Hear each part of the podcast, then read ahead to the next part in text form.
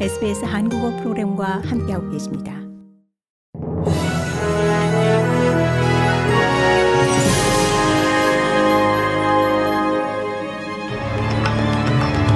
(2023년 1월 6일) 금요일 아침에 SBS 한국어 간추린 주요 뉴스입니다.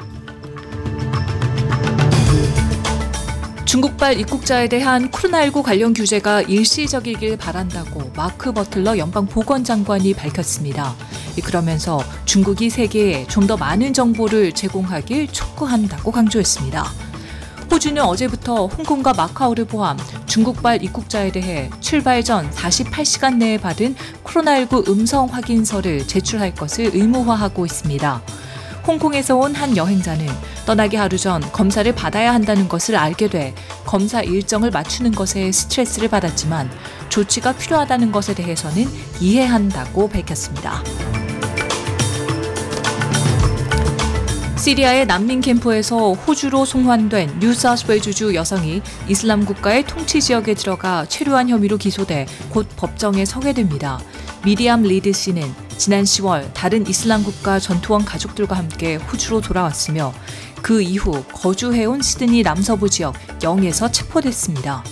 호주 연방경찰은 리드 씨가 2013년 테러 단체에 가담하기 위해 호주를 떠난 남편에 합류하기 위해서 2014년 자발적으로 시리아에 들어갔다는 새로운 증거를 발견함에 따라 리드 씨를 체포했습니다.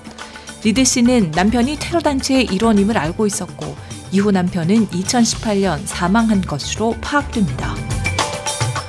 고령 인구가 많아지고 코로나19 규제로 이민 속도가 늦춰지며 전체 인구 증가가 둔화되며 호주 경제가 압박을 받을 수 있다는 전망이 나왔습니다.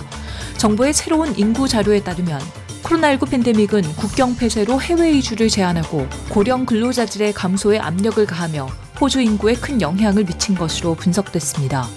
다른 선진국처럼 호주의 출산율은 하락하고 있고 현대 의학과 건강한 라이프 스타일에 힘입어 수명은 늘어나고 있습니다.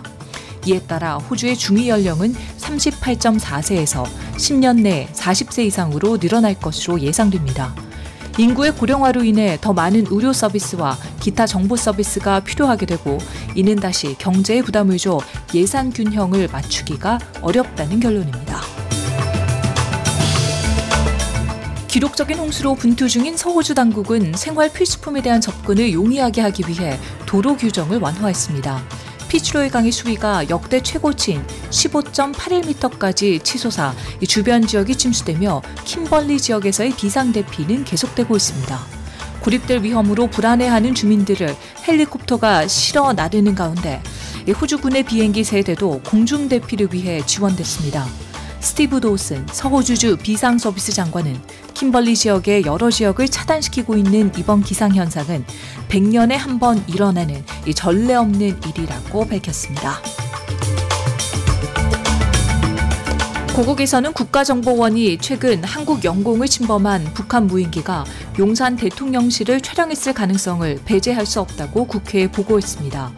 국회 정보위 간사인 더불어민주당 윤건영 의원은 어제 정보위 회의에서 무인기의 용산 대통령실 촬영 가능성에 대한 우려를 표명했고 국정원도 이에 대해 가능성이 있다는 답변을 했다고 밝혔습니다. 한편 대통령실은 군 당국도 몰랐던 북한 무인기의 비행구역 침범 사실을 야당 의원이 먼저 알았다며 정보 유출 의혹을 제기했습니다. 이에 대해 감찰과 함께 군에 허술했던 보고 체계의 책임을 물어 관련자 문책도 검토하고 있습니다. 이상 2023년 1월 6일 금요일 아침에 SBS 한국어 간추린 주요 뉴스였습니다. 뉴스의 나혜인이었습니다.